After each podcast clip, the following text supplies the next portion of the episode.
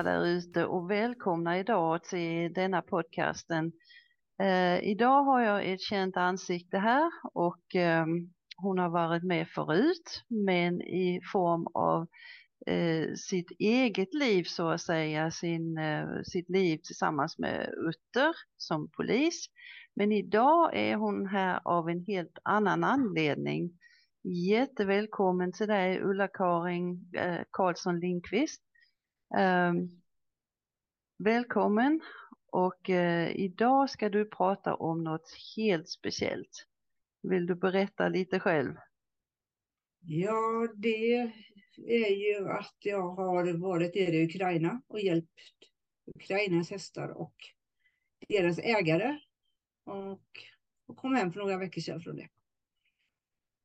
Ja, det var ju något av en resa. Många av oss har ju följt dig på Facebook och eh, eh, hur, hur gick det till? Alltså jag vet att du har ju eh, Ukraina varmt om hjärtat innan också har, har gjort en massa för att samla in pengar. Eh, och så tog du den här resan. Hur, hur gick det till?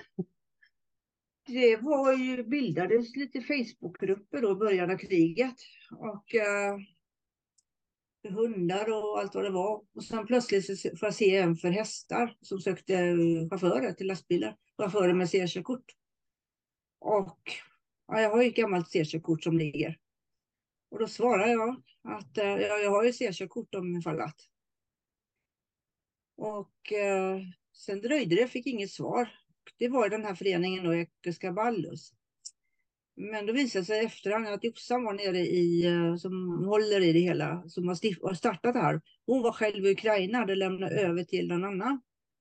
Så att det blev något, jag vet inte, jag fick några svar och då så ville de att jag i princip skulle åka direkt och då sa jag det kan jag inte göra för jag har en massa inbokade kurser. Och det är inte bara boka av liksom och så vidare runt om i landet utan jag sa att jag åker gärna, men vid lite senare tillfälle. Mm. Och sen kontaktade Jossan mig. Och uh, då skulle vi åka och uh, problemet var bara att vi skulle åka början på juni. Att man är ju normalt sett två chaufförer i varje bil. Ja, men det är en liten B-kortslastbil och så en stor jätte för nio hästar som man kör. Och uh, då var det problem att få extra chaufförer. Alltså så att det blev inställt då. Och eh, ja, sen har det varit problem, chaufförsproblem. Det har varit lite, eh, ja, lite strul med bil. Någon, någon som råkade köra sönder bilen. Den fick stå en, det var inte jag, utan det, den fick stå det på verkstaden och så vidare. Så att, eh, ja, men då blev det aktuellt. Ja. Tyvärr utan co-driver från början. Mm. Ja, det är ju inte så lätt för folk bara att liksom eh, plocka upp tältpelarna och sen så iväg. Eh, man, man, måste ju förbereda sig länge och, och kunna göra detta. Ja, dels det och sen eh, vet jag inte riktigt. Eh, jag vet att Jossan har sagt att det har varit problem med att en del har liksom dragit sig ur i sista sekund och är lite osäkra och så vidare. Och det, då, jag menar, det är helt förståeligt för det här är ju inte någon nöjestripp direkt. Nej. Men eh, vilken fall som helst, så två dagar innan vi skulle åka nu i november så det, hör Jossan av sig, ringer Jossan och säger att andra chauffören hoppat av. Nu är det bara du och jag kvar, sa Och vi hade då, eller hon kan man väl säga, hade lastat bilarna fulla. Stora bilen var nog lastat med en 5-6 ton mer kanske med foder och utrustning. Och lilla mm. bilen var lastat till bristningsgränsen. Så att då tog vi väl, eh, jag sa det, okej okay då, då får vi väl pröva att göra på två. Det är ingen bra lösning, men grejerna måste ner. Ja. Och det var väl lite våghalsigt av mig med tanke på att jag kört polisens lastbilar för tre hästar på 80-talet. Det var då vi hade lastbil, 70-80-talet. Och sen har jag kört en stor lastbil vid ett tillfälle, var en kort sväng. Den skulle in till en verkstad. Så att jag hade, fick köra den in till verkstaden bara. Men en sån här stor har jag aldrig kört förut. Okej, okay. så du, bara drog med den här stora? Ja, jag åkte upp och skulle provköra den först. Eh, och titta på den, alltså aldrig i livet. För den var ju enorm, tyckte jag. Ja. Den är 12 meter lång. Eh, men och lär, jag vet inte, någon totalvikt på 27, 27 ton eller någonting sånt där. Eh, men i vilket fall så jag provkörde den och så var jag uppe en gång till och provkörde den och till slut så sa jag det att okej, okay, jag, jag lovar. Jag kör den, men på villkor att det är en van chaufför med också. Men så blev det som det blev i alla fall. Ja. Och det är ju tröttsamt uh, att köra så långt och, och bara vara själv. Fick ni stanna ofta då på vägen eller hur gjorde ni? Nej, det är ju rätt bråttom. Man ska ju ner så fort som möjligt för att hinna göra så mycket som möjligt. Och Jossan hade en tid, stopptid på slutet därför hon pluggar ju och hon var tvungen hem för att det, hon hade en tenta och det var eller föreläsning och tenta och det var ju, hade hon inte varit med på det så hade hon ju liksom fått avbryta studier och allting. Jaha. Så att det blev ju så mycket. Vi hade egentligen två, en, en, en ja, vilodag kan man säga. Eh, på grund av att vi valde att köra på natten sen. Och sen hade vi två ofrivilliga vilodagar och det var bilarna som såg till att vi fick dem. Och den, den ja. ena då, där började varningslamporna lysa och ljuset försvann, en del av lyset försvann. Och sen när den var fixad så började varningslyset på den andra. Ja. Att det var något fel. Så att det blev två dagar vi fick faktiskt två vilodagar då, men det var ju att åka fram och tillbaka till verkstad hela tiden. Var det i Ukraina då? Det var i Kiev. I Kiev, ja. Mm. Gick det bra att hitta någon som kunde reparera dem? Hur, hur var det med det? Det är så här, Jossan har ett kontaktnät. Okay. Och Ukrainian Equestrian Charity Foundation är ju inblandade. Alltså det är ju de som styr upp vad vi ska göra och så vidare. Där. Så att det ordnar sig via kontaktnät. Så det var inget större problem. Och eh, verkstäderna i Ukraina är väldigt generösa med öppettider. Mm. Vill eh, lugnt säga. Så att um, ja. Det, det löste sig bra faktiskt. Ja, det för jag, jag har ju själv varit ute på sådana långresor där med hästar och så, så att eh, man vet ju hur man kommer till ett främmande land och man kan inte språket och ibland är det svårt att och hitta någon som kan engelska eller tyska. Så att, eh, men det gick bra. Ja, jo då, det var väl inte så... De, de kunde lite engelska. De var väldigt, eh, ville gärna prata engelska. Mm. Även om de kanske inte kunde så mycket engelska. Men eh, när det löste sig då i alla fall på båda ställen. Det var ju två olika ställen. Så att det krångliga var väl egentligen att hitta dit. Ja, just det. Det var inte så himla lätt. Man skulle ju, ena stället var väl inte så farligt att hitta. Det andra, det låg andra änden av Kiev. Och Kiev är en stor stad, mycket trafik. Ja. Och, typ industriområden och GPSen visar runt, runt, runt, runt, runt samma kvarter. Ja. Och det, så det var lite, lite bökigt att hitta, men då Jossan fick ju ringa och fråga eller skriva och fråga och så vidare. Så att, men vi löste det i alla fall. Mm. Hur lång tid tog det då innan ni var vid första stopp så att säga? Menar du i Ukraina? Ja. Eller, nej, alltså det tar ju, vi åkte den, eh, vi åkte på fredag morgon och sen så åkte vi, lastade vi på nere i eh, Kågeröd hos Nilla Karl mm. som eh, sköter insamlingen i södra Sverige. Och sen vidare till morgonfärjan på lördag morgon från Karlskrona till, till Gdansk. Och den tar ungefär tio timmar. Och sen körde vi till, sen var vi vid gräns, vi stannade och sov några timmar på vägen. Och jag tror vi kom upp till gränsen vid ett-tiden på, vad blir det, söndagen. Okej. Okay. Ja. Och, eh, då är det en massa papper som ska fyllas i och det finns ett speciellt kontor för det just för de här, eh, eh, vad heter det, rescue, olika. Okay. Så att eh, med inräknat då och sen gräns och så vidare. Nu fick vi lite förtur tror jag, och, för vi var rescue, men eh, jag tror gränspassagen tog ungefär 11 timmar. Sammanlagt. Det är väldiga köer, speciellt ja. med lastbilar. Det har att göra med att det är ju enda sättet för att komma in och ut ur Ukraina med varor. Okej. Det går inte att flyga in dem eller något utan allting går i landvägen. Så att det är ju de, hårt, hårt tryck på de gränsstationerna som finns. Och det är, är inte någon lätt ö. Det är in- inte någon lätt att ta sig igenom men det gick i alla fall. Alltså inte svårt så men det är väldigt krångligt. Det är mycket Ja. olika kontor man ska till och visa massa olika papper hit och dit. Och sen är det köer då överallt. Så att, Mm. så att sen, på, sen direkt efter när vi eh, land, landade in i Ukraina kan man säga, då var det ju mitt i sent på kvällen eller tidigt på morgonen. Och då åkte vi bara någon kilometer till en bensinmack.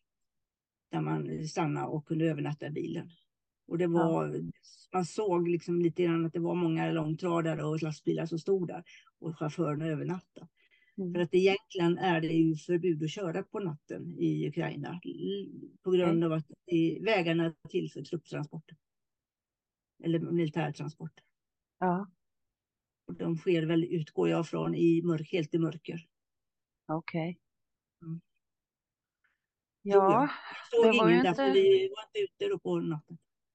Mer än Nej. upp till Kiev kunde vi köra på natten. För där var det okej. Men från Kiev sen österut, där fick man inte köra på natten.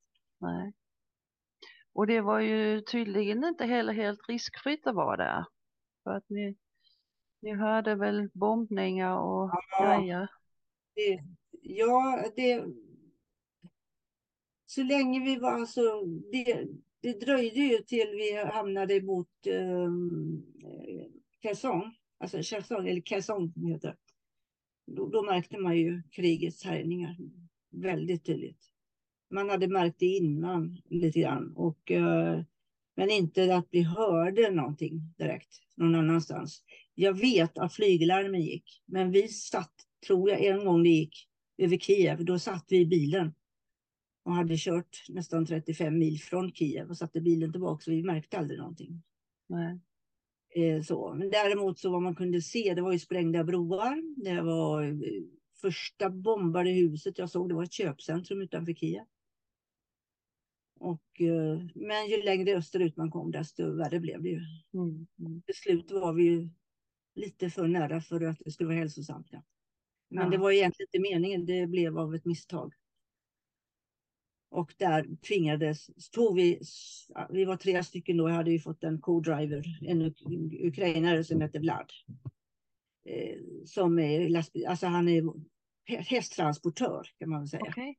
Ja. Europa, familj tävlar och så vidare så att han kör hästar. Så han var med och eh, det var ju tur det egentligen för han kunde ju språket. Ja. Men då tog vi beslut om att vi vänder och jag tror att det var ett väldigt klokt beslut. För det hade Okej. kunnat bli dit annars. Så då fick vi ta en annan väg för att nå Kherson som var egentligen mycket kortare. Det var bara det att GPSen hade ju då, ingen hade talat om för oss, det här är den enda öppna vägen. Att vi körde efter GPSen och GPSen är inte eh, kalibrerad eller vad man nu kallar det för GPS. Att just efter alla sprängda broar och vägar Nej, som inte det. finns. så vidare. Nej. Så att, eh, men vi fick köra tillbaka och sen en omväg och sen blev det ishalka och så vidare. Så det tog, vi fick övernatta två nätter extra innan Okej. vi så. Var ni på flera ställen, alltså lämnade ni grejer på flera ställen eller hur, hur gick det till? Ja, vi lämnar på det hur många ställen nu som ska räkna ut. En, två, tre, fyra, fem, sex, sju, åtta, nio ställen. Olika. Allt Från Lviv i, eh, säg väst, alltså, ja, mot Polen då till Kherson i, ja, mot ryska, eller mot ryssarnas befästningar. Visste Men- ni innan vem som skulle ha vad eller delade ni ut lite? lite... Ja, nej, nej, Så. nej, utan man, Jossan får en, alltså, får då, vad heter det, information om detta via Ukrainian Equestrian Charity Foundation som är alltså Ukrainian Equestrian Foundation. Det finns ju så här, typ ridsportförbund och så vidare, Federation och det här är ju då deras välgörenhets, alltså för, för hästar och hästägare. Så då får man en, en kör, körschema kan man säga och vart man ska och till vem och kontaktperson och vad de ska ha och så vidare. Okej. Sen blev det ju lite spontant också. Eh, det är speciellt i Kazan. När man och bad att vi skulle ta med två hästar. Ja. Som inte stod på själva den här eh, ukrainiernas lista. Så, att det, så, att så, så, så blev det. Och det, de hästarna det hade ju inte, inte möjlighet att åka till något sånt här center. Så Uppsala, alltså, det finns bara ett egentligen evakueringscenter i Ukraina nu. Och eh, de hade inte någon, någon vad heter det, överenskommelse eller någonting så att de stod där och var alldeles förtvivlade. Så då tog Jossan ett beslut om att Kuballos då skulle ta hand om hästarna och föra dem till ett privatstall som hon kände ägaren på, där vi hade då lämnat av hö och annat innan också. Okej. Okay. Hon kände även ägaren sedan tidigare, för hon, hon har varit där några gånger nu. Så, så då fick de åka dit faktiskt. Det kunde, var, vi kunde inte lämna dem. Var det för att de inte hade mat nog till dem eller varför skulle ja, de I och för sig så fick de ju hö, de hade ju inte mat egentligen. När vi, men vi kom ju med tre ton hö. Men det var inte för det stallet, det var egentligen för hela området. De skulle hämta de som hade. Men nu fanns det ju mat, men hästarna var rätt så bedrövligt skick. Så att, eh, och, ja, det var ju där vi var utsatta också för. Ryssarna bombar ju hela tiden runt omkring. Mm. Jag vet inte om stallet står kvar då, för det har ju varit mycket i Chasson och stallet låg väldigt nära centrum. Okay. Men eh, så att vi beslöt att ta med dem sådär på bygatan. Eller byvägen där vi stod. Ja. Tog just att vi tar dem med. Men annars så var det mesta styrt. Så att de, folk hör av sig till eh, det här centret eller de här eh, Foundation då och ansöker om att få och vad de behöver och så vidare. Sen så portioneras det ut. Och det är inte bara Jossan och Ekes Kabal som kör runt sakerna. Därför att det, det kan ju distribueras på plats att säga. Men däremot så är det ju då ofta donatorer till saker som skickar foder, alltså pengar till foder eller foder eller vad som helst. Men det är ingen som kör ner aktivt. Utan Nej. man donerar pengar och så får man försöka köpa in mm. där nere. Eller från närliggande länder eller någonting. Eh, jag vet inte riktigt hur det går till alltid, men eh, jag vet att det kommer grejer från olika länder i Europa och så vidare runt. Med foder, foderpåsar och sådana mineraler och sådana mm. saker. Hö däremot finns det där nere än så länge köpa billigt. Eller billigare. För oss är det billigt, men för dem är det dyrt. Ja. Mm. Så därför så tar det tar stor plats exempel att köra ner hö. Lasta en bil med hö. Mm. För tre ton kanske får in tre ton. Det, det räcker inte så det är jättelänge. Alltså. Nej, det gör det inte. Så att eh, då, då, då tar man ju, det är likadant som Ecuscobaldes, de köper in kanske x antal ton hö på plats. Mm. Och sen eh, en del av det så distribuerar vi ut på plats och en del kommer från andra, kanske längre bort ifrån och, och så vidare. Och, och, sen så distribueras det till de som behöver. Mm. Så att, eh, ja. Ja, ett enormt arbete. Ja. Mm. ja, jag tror det är väldigt svårt att förstå om man inte har varit där. Alltså. Det, det, jag tror att vi tycker det är, ja vi vet ju att det pågår krig och så vidare, men när man är där nere och får se och träffa folk och så se de här alltså bombade hus, det var grejer ut med vägarna. Som, man vet inte egentligen vad det har varit för någonting. Om det har varit en stridsvagn eller en bil eller hus. Alltså, ja, det var otroligt för, förödelse, speciellt då liksom i det här Chasson-området och, och runt omkring där. Det är helt otroligt och nu såg vi ju bara lite. Ja. Jag vill inte ens tänka på hur det ser ut. De här alltså, Butja och Mariupol Mariupol och så vidare, det området. Där var vi inte. Man får ju verkligen hoppas att folk har hunnit väck därifrån innan det har hänt något. Men, ja, men det är ju inte lätt och speciellt inte om du har djur. Nej. För själv, om du dina hästar eller hundar och så vidare, så ska du behöva lämna dem. Mm. Du kanske inte har möjlighet att ta med dem. Vem ska ta hand om dem för det Nej, nej. Vem ska se till kanske att de får mat? Det vet Finns det någon mat? Och det är så mycket sånt där, så många vill ju inte lämna djur. Nej, Och det ju, kan jag ju förstå. Som, absolut. jag, vet, jag har ju haft häst själv och, och så vidare. Jag skulle ju aldrig ha lämnat upp det till exempel. Nej. Och skulle jag inte kunna på något sätt, om det hade hänt något så, hade jag åtminstone kanske möjligtvis någon då jag känner och så vidare hade kunnat ta med honom till, i skydd. Men jag hade Mm. ju förmodligen tagit honom och, och dragit ut i skogen. Ja. Hellre än att och liksom behöva skiljas från honom. Mm. Men eh, det var ju så en del fick göra när kriget kom. Det var ju bara att släppa hästen. Ja. Tyvärr. Ja, det man förstår att det är mycket elände och inget som man hade trott eller tänkt sig att det skulle hända, men så är det ju. Mm. Och jag beundrar er som har tagit hand om detta och så vidare och gjort denna resan. Vad, sa- vad sa folk när ni kom fram? De var ju förstås glada.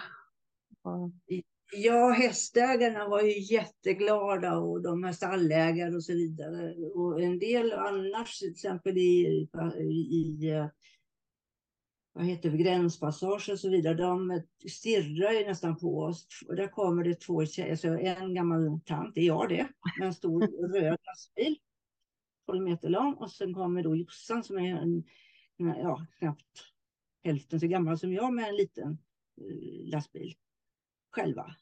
Och Ja. det, där, då tittar de ju väldigt, det, det, det lovar jag.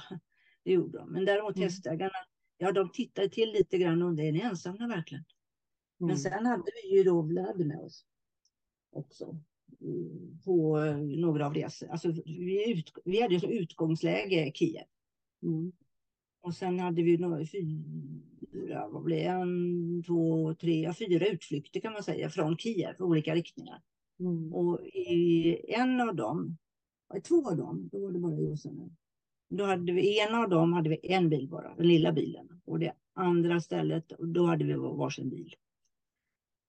Men sen om Cherson och eh, Charkivresan, där hade vi Vlad med oss. Och det var ju helt underbart. Han kunde lite engelska och mm. han, han var ju ukrainare. Ja, Och han kunde häst också, så att eh, det var väldigt bra. ja. Hur såg man- det ut på gårdarna? Jag, jag tänker ju som, som med ström och, och vatten och sånt där. Fanns det överhuvudtaget? Ja, visst, det strömavbrott stup i kvarten. Ja, Och eh, problemet är ju nu är det ju så här, ukrainarna är ju ett folk som har levt under väldigt svåra förhållanden. De har lärt sig hur man överlever. Mm. Så det, vedlagren till exempel i stallarna var ju jättestora. De eldade. De, I sadelkammare och så vidare, på de flesta ställen vi var på, fanns det alltså eh, kaminer eller öppen spis. Så att man värmde på så sätt så att man hade, kunde då. Och vatten fanns det väl. Eh, dricksvatten däremot för, typ för människor, det var lite, där fick man ofta köpa eller på tappställen.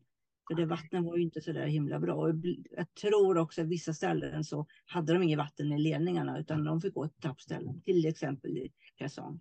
Mm. Där såg man väldigt mycket folk med stora dunkar ja, på biltak, på, på släpvagnar, i händerna på folk, på cyklar och var de än hittade så var det vattendunkar. Så de var och Okej. hämtade vatten. ja. Mm. Men som sagt, el, el, stu- stup i kvarten, det kan jag ju säga. Mm. Och det märkte vi av ibland. Speciellt, eh, jag vet en gång i Kiev, skulle övernatta hos, hos Vlad och hans familj. De bodde nio trappor upp i ett ja, 15-våningars hus och det var, hade varit strömavbrott. Och sen gjorde man som så också att eh, för att spara ström så te- har man bara elen på vissa timmar om dygnet, till exempel några timmar på morgonen, några timmar på kvällen. Så kommer man under, inte under den tiden, det finns ingen hiss då, utan då går man upp eller ner. Oavsett om man har barnvagn eller mm, vad man har. Ja, är bara eller matkassar eller ja. Och när det inte finns någon ström så finns det ingen värme heller. Alltså värme fanns det på något sätt i, elementen var rätt varma, men inget varmvatten. eller- Nej. Utan, eh, men det är vardag för dem. Alltså det Mm. är så. Det var ingen, det var egentligen inte någon, här hade det blivit panik. Ja. Hade, folk hade ju ringt ner eh, alla elbyråer eller allt vad det är. Där, ja, man vet det, vad det beror på. Och det är ingenting att göra mer än göra det bästa av möjliga situationen. Och det är helt otroligt att se hur folk löser sina problem. Mm. Och vi hade, har nog mycket att lära av dem. Faktiskt. Mm. Men annars på gårdar, det, det var ju lite, vi, vi var ju på olika ställen, det var allt ifrån alltså skjul, kan man säga, halvt nerrasade eh, te, alltså scenbyggnader som var lite på plåttak och, och så vidare, till stora lyxiga anläggningar. Som alltså var i lyxklass. Så att det fanns olika. Eh, de här stora anläggningarna tror jag inte är så många, men eh, de finns. Faktiskt. Det är svårt att tänka sig, men eh, så fina ridhus. Mm. Ryttargång till exempel i en ridhus så man slipper bli blöt. Oj. Stora fina ridbanor. Det brukar ja. hålla stora tävlingar på de här platserna. Och, ja. Så att det finns än så länge. Sen vet vi inte. Rätt vad det är så är det väl något som faller där också. Kan ju vara. Tyvärr, tyvärr. Vi får Vissa hålla tummarna för att det går bra, att de slutar. Vissa boxar, eh, boxar hade ju decimeter höga jättefina boxbäddar. Vissa hade ingenting. Nej. Det, det, vad har det att göra med att, om det finns eller inte finns? Så att eh, normalt sett är det inte så, men i, i nuläget så är det så. Ja hästägare såg jag som på, när vi körde på vägen. Som många hästar stod vid till exempel i dikeskanten och betade. Så gör man ju ofta i andra, utomlands, andra länder har jag sett. Mm. Här gjorde man ju det för att det var ju enda stället där de får mat till hästarna. Ja. En del var ju, såg några som var ute på fält, slagna fält som det hade kommit lite grönt på. Ute på fälten med sina hästar för att de skulle få äta. Ja. Problemet också med det, det är ju att många fält är minerade. Oj. Och, ja, och det är därför det är så dåligt med foder där nere. På grund av att ryssarna då dels sprängde, dels de minerade. Och då kan, är det ett minerat fält då kan man för det första inte ut och slå säden. Höt eller vad, vad det nu är, alltså råg och hela vete och vad det är för någonting.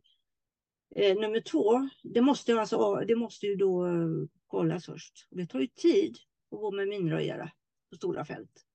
Nu pratar vi stora fält. Ja. Sen är det inte bara det, det är också, det har slagit ner massa grejer. Det är, minor har sprängts, de har bombat och så vidare. Massor av metallskrot. Ja. Det är också svårt att skörda. Ja.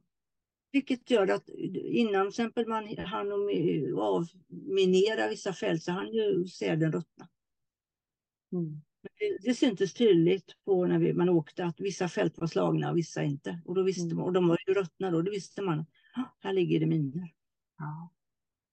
Ibland satt det skyltar till och med att det var minerat. Men det var, det var ju så här, ukrainarna visste, man går inte av vägen, man går inte av vägkanten. Nej. För man vet inte om det är minor någonstans. Så att det var vi varnade för också, att inte ge oss ut utan jag vet mm. om man skulle stanna liksom, på Kissner eller någonting på någon väg, då, då satte ja. man sig. När man bara ena dörr satte sig nedanför bilen på asfalt, eller ja, precis på asfaltkanten. Ja. Man struntade i då om vi, kunde, vi hade ju två bilar så vi kunde fixa till det där lite grann med att stänga in lite grann från insyn. Ja. Men, nej, men man gick inte ut som här i Sverige, hoppar över en dike och så går du och sätter dig. Ja, det precis. Gör man inte i Ukraina. Det gör man nej. inte i Ukraina. Du, du vet inte vad som finns där. Usch ja. Usch, ja. Mm. Vad, eh, har ni planerat ny resa eller hur? Eh, jag vet du var väldigt trött när du kom hem. Det ja, ju... det, kan ju, det var nog förnamnet. Mm. Jag har väl egentligen inte riktigt sovit ut än, men eh, jag har hållit på och jobbat här lite nu också. Jossan planerar att åka ner nu nästa, inte den, ja, om en vecka, drygt en vecka, en och en halv vecka någonting. Oj. Eh, igen. För hon vill ner, för hon, det finns mer, hon fyller lastbilarna med donerade saker och så åka igen. Eh, jag har sagt att jag kan inte åka nu, för jag har väldigt mycket, jag har massa kurser och jag kommer även då ut och hålla mina föredrag, alltså föredrag om resan. Mm. Föredrag om situationen för Ukrainas hästar och hästägare. Eh, visa mycket bilder från olika. Berätta hela historien. Det är en hel del som har hänt som inte vi har berättat riktigt. Vad Mm. hände när vi var tvungna att vända till exempel? Mm. Vad hände? Det, är- sådana, det kommer jag att ta upp på. Eh, och så andra saker liksom att visa och så här ser det ut och så här är det och, och så vidare. Sen hade vi ju roliga saker och, så, och tråkiga saker. Det var så mycket som hände och då kan man, det kan man prata om på ett föredrag. Mm. Men det, man vill inte liksom lägga ut och skriva massa text på Facebook utan vad jag tänkte göra. Och det jag vet, jag kommer att promota för det nu. Och det kommer Ja, även ut på bra. Facebook. Jag kommer att hålla föredrag, åka runt i landet till ridklubbar, till föreningar, eh, till, även till de som inte är intresserade av hästar kanske. Jag har fått förfrågningar, för till exempel bostadsrättsföreningar, eh, lo- så här, ja, pensionärsföreningar, andra föreningar och så vidare. Och berätta om resan, visa Mm. bilderna och på så sätt få samla in pengar till Ukraina. Oh, Jag kommer inte ta ett öre betalt för mina föredrag. Det kommer ta ungefär en och en halv, två timmar. Eh, resan, ja, okej, jag åker bil. Jag måste ha betalt för bensinpengar och så vidare. Men för övrigt så tar jag inget betalt. Men det jag kommer att kräva det är att till exempel en viss liten summa, kanske 100 kronor eller något, av varje deltagare. Och de pengarna kommer gå oavkortat, till exempel 100 kronor, till Ecus Kuballus. Mm. För att de kan fortsätta eh, sin, sina alltså uppgifter nere i Ukraina, kunna åka dit och leverera. Mm. För det är inte billigt att köra Nej. ner. Även om till exempel dieseln är mycket billigare där nere och så vidare. Men ändå man utsätter sig själv för risker, man utsätter bilarna för risker. Vi hade två punkteringar på vägen. Mm. Den ena förmodligen orsakad av eh, såna splitter och metalldelar som ligger i den här potthål som vi säger här i Sverige. Mm. Fyllda med vatten då efter nu i vinter, eller snö, snö och is. Skär sönder det stora lastbilsdäck. Och sånt, det kostar ju sen att det är en bråkdel av vad det kostar här i Sverige att göra det. Och reparera där nere, det är en annan sak, men det är ändå så ska det Men det göras. utgifter, ja. Underhåll och så vidare. Mm. Och eh, köpa in hö. Mm. ja, färjebiljetterna och köpa in hö. Ja. kunna det, till exempel 3, 4, 5 ton hö. Alltså, vi kan, jag vet när vi åkte upp till, eh, när vi åkte till Kaesong, då var båda eh, bilarna fullastade egentligen med hö. Så vi hade 4 ton hö med oss. Mm. Det är ju inte heller gratis. Nej, verkligen inte. Och eh, Ukraina då, de försöker men eh, de behöver hjälp. Ja. Så att det är detta, jag tänker så här, men jag har kurs, mina föredrag om det här. Eh, visar bilder och så vidare. Jag har även, som jag hållit på med nu sedan kriget började, Clinics för Ukraina. Mm. Där det, det jag skulle ha betalt för en klinik ska arrangörerna skicka till Ukraina. Alltså förmån för Ukraina då. Via Ecus Kaballus.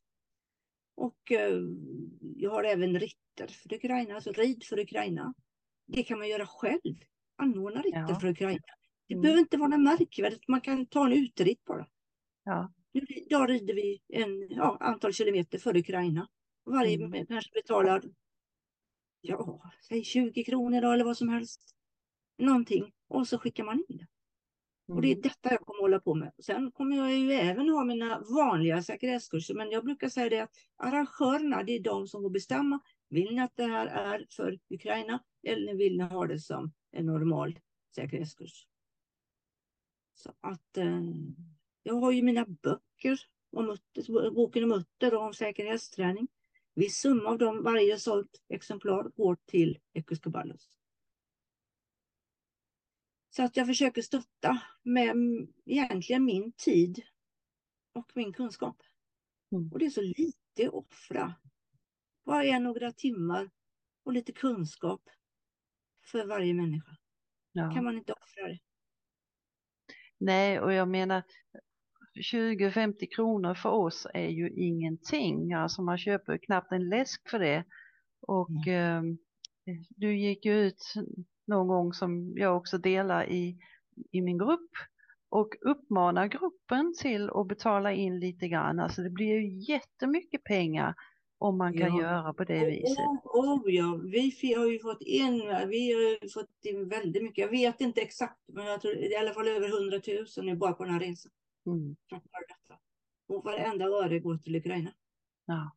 Och jag brukar säga så här, tänk om varje män, vuxen människa i Sverige la 10 kronor till Ukraina, oavsett vad det är. Vilken, säg 10, hur många miljoner är vi?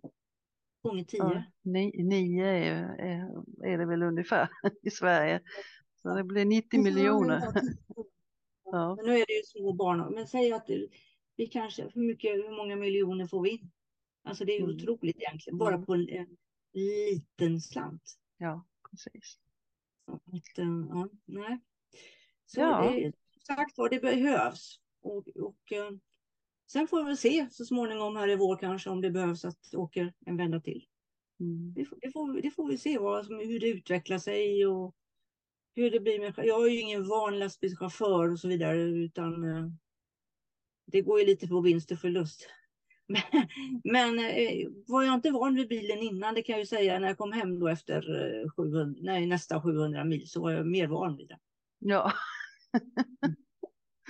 Och det hände ju saker, vi körde fel i vilse in i Lviv bland annat i deras nöjeskvarter på små smala gator och körde, det var snö och vi körde fast och kom inte loss. Och skulle, ja, men på något sätt så, jag fattar än idag inte hur lyckas jag manövrera det här råverket i, på Lvivs små smala bakgator. Men upp för backe och ner för backe och runt hörnen. Men det gick. Och i Ukraina-trafiken, det, var, det är inget roligt. Det kan jag tala om. Klaga aldrig på trafiken i Sverige. Där kör det, det finns inga regler liksom på vilket håll man kör runt om. Eller man kan använda dikeskanten också. Det går jättebra om den sluttar lite. Man Ja. får hoppas att den inte minerar bara. ja. Eh, och, och, och så vidare. Men där har man ju, hade jag för trösten av att jag tänkte så här, ja ja, störst, kom och kör på mig, det kan ni göra om ni vill. Med era små bilar. Ja. Jag sitter rätt säkert. Däremot Ja. när man satt en personbil där, det var inget roligt. Nej, Då precis. var man livrädd. Mm. Men det är, helt, det är helt normalt för dem. Så att det, Mm. och det kan nog många som har varit där eller Ryssland eller andra sådana här länder som har åkt i trafiken intyga att här stämmer. Ja, det? det är, det är lite annorlunda faktiskt. Ja. Men den, den som verkligen ska alltså, ha äran för det här det är ju Josefin Rabaeus. Det är hon som har startat. När kriget började startade hon Ecos Caballos. Som är en stiftelse. Alltså välgörenhetsstiftelse. Köpte in bil, den stora bilen till exempel.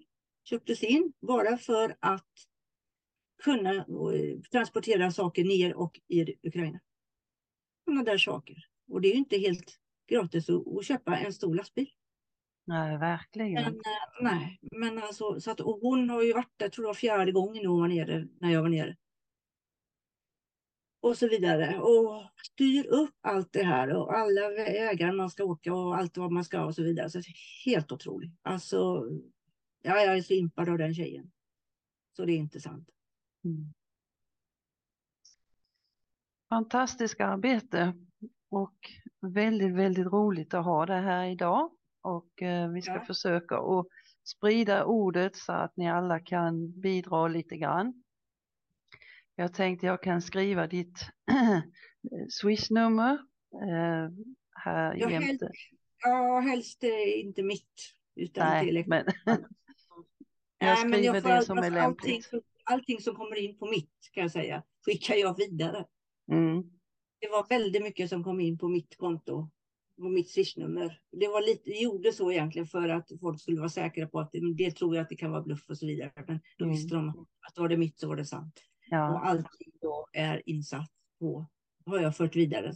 mm, Eh, och gör fortsättningsvis också och så vidare. Så att, eh, så att swisha gärna eller deras bankgiro direkt till dem. mm, Så, för annars får jag bara sitta och skicka vidare hela tiden. Ja. Visst, det gör jag gärna, men eh, det blev väldigt mycket. Jag vet inte eh, hur mycket swish jag fick på mitt konto när, bara medan vi var där nere. Jag till slut ville inte öppna längre, för det var bara bläddra, bläddra, bläddra, bläddra, bläddra, bläddra, bläddra, bläddra, bläddra, sida upp, sida ner. Men det är, jättehär, det är jättehärligt. Alltså det kommer Ja. in väldigt mycket pengar, över 56 000 tror jag, in på mitt konto. Mm. Som jag, och det har kommit mer även sedan jag kom hem. Senast häromdagen Ja. har det kommit. Och det är, och det är också över, allting är över swishat till Ekus Kaballus. Mm. Att, eh, Men det visar ju också att folk är välvilliga, de vill gärna hjälpa. ja, ja, och det är så härligt. Mm. Och vill de ha tag på mig till exempel, jag kommer lägga ut det på Facebook om mina föredrag och så vidare. Men annars är det är ju bara på min Ulla Karin Karlsson Lindqvist på Facebook eller UC. Mm. bindestreck C, säker häst. Det är de bästa sidorna. Sen har jag en som heter Säker häst också som inte är lika uppdaterad. Mm. Eh, Men eh, och ta kontakt med mig och fråga. Jag kommer att lägga ut också lite mer info. Jag har inte bara hunnit för jag håller på att jobba på det här bildspelet för att få ihop det bra och, eh, och få det att det flyter. Det är Mm. väldigt viktigt också. Och sen att man får med det väsentliga och även kanske roliga saker och lite ko Det var ju också komiska saker som hände. Som vi har skrattat mycket åt. Mm. Det, det, man, när man är där nere, eller lika var du än är, så även om du är mitt i tragik och eh, tråkighet och så vidare, det finns ju alltid små komiska saker. Det finns ju alltid saker att skratta åt. Ja. Och det, Och även allting blir så är mycket lättare också när man Ja. gör det. Mm. Ja. Och där händer ju en och annan sån grej också som är lite rolig faktiskt. Det, var roligt både då och nu. Som, så det är ju såna roliga saker man kan berätta om.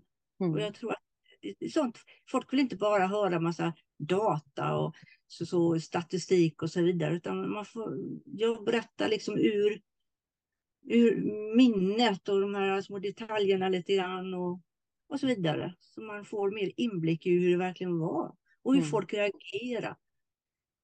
Eh, vad gjorde de, till exempel, de grät ibland, vad gjorde vi då? Jo, vi grät med dem. Alltså vi började gråta vi också. Sen stod vi då med okända människor på en byväg, lerig byväg och storkött. Ja. Men det var inget konstigt utan både de och vi var ju lätt, liksom det var ett sätt att debriefa sig tror jag, både de och Mm. oss. För eh, det är ju inte roligt att behöva skiljas från sin häst. Nej, verkligen inte. Mm. Och jag förstår ju att folk är förtvivlade Mm. över att göra detta, men eh, ja. Jag Ja, säger bara att vi ska, Sverige ska vara väldigt glada. Mm. Vi har aldrig behövt göra detta. Det är, allting är dyrt nu, jag vet. Det är problem med el, det är problem, allting blir dyrt och så vidare. Men vi har inte hamnat i den situationen när någon skjuter på oss. Eller Nej. bombar våra hus. Nej. Eller har inte än. Och det ska vara väldigt glada för. Mm. Vi, vi, jag vet, vi klagar på att det är kallt och att det är för mycket snö och det är för lite snö, det är för varmt på Ja. sommaren och det är för torrt. Men alltså, sluta, säg så här, sluta klaga. Gör som ukrainarna, försök anpassa. Mm. Försök då hitta andra vägar att göra det som vi har pratat om på webbinarierna, sista nu exempel. Hitta Ja. på andra. Hur ska vi lösa, nu har vi ett problem här. Hur ska vi lösa det på bästa sätt? Mm. Istället för att gnälla bara. Ja. Vilket eh, jag tycker liksom, visst, man kan gnälla lite sådär, men för sig själv. Men Mm. behåll det då. Och försök att tänka efter. Hur löser Ja. du det? Livet vi mycket vi- enklare. När vi då stod utanför en bilverkstad.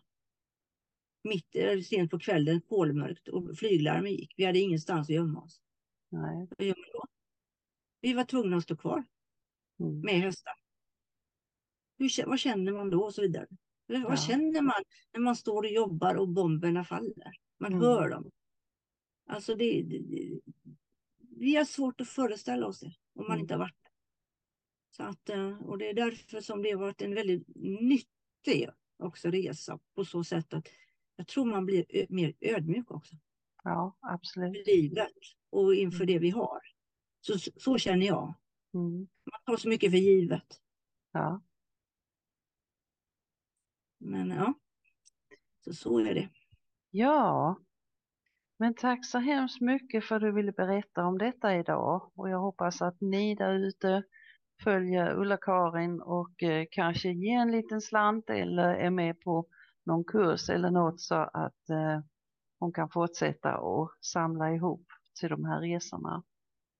Och det kommer jag fortsätta med. Jättebra. Och jag har inte satt något slutdatum för det utan det här Nej. kommer att löpa på. Kanon. Tack så mycket för att du kom idag. Tack själv. Tack själva. Och eh, så hörs och ses vi där ute. Tack för att ni lyssnade. Ha det så bra. Hej då. Hej då.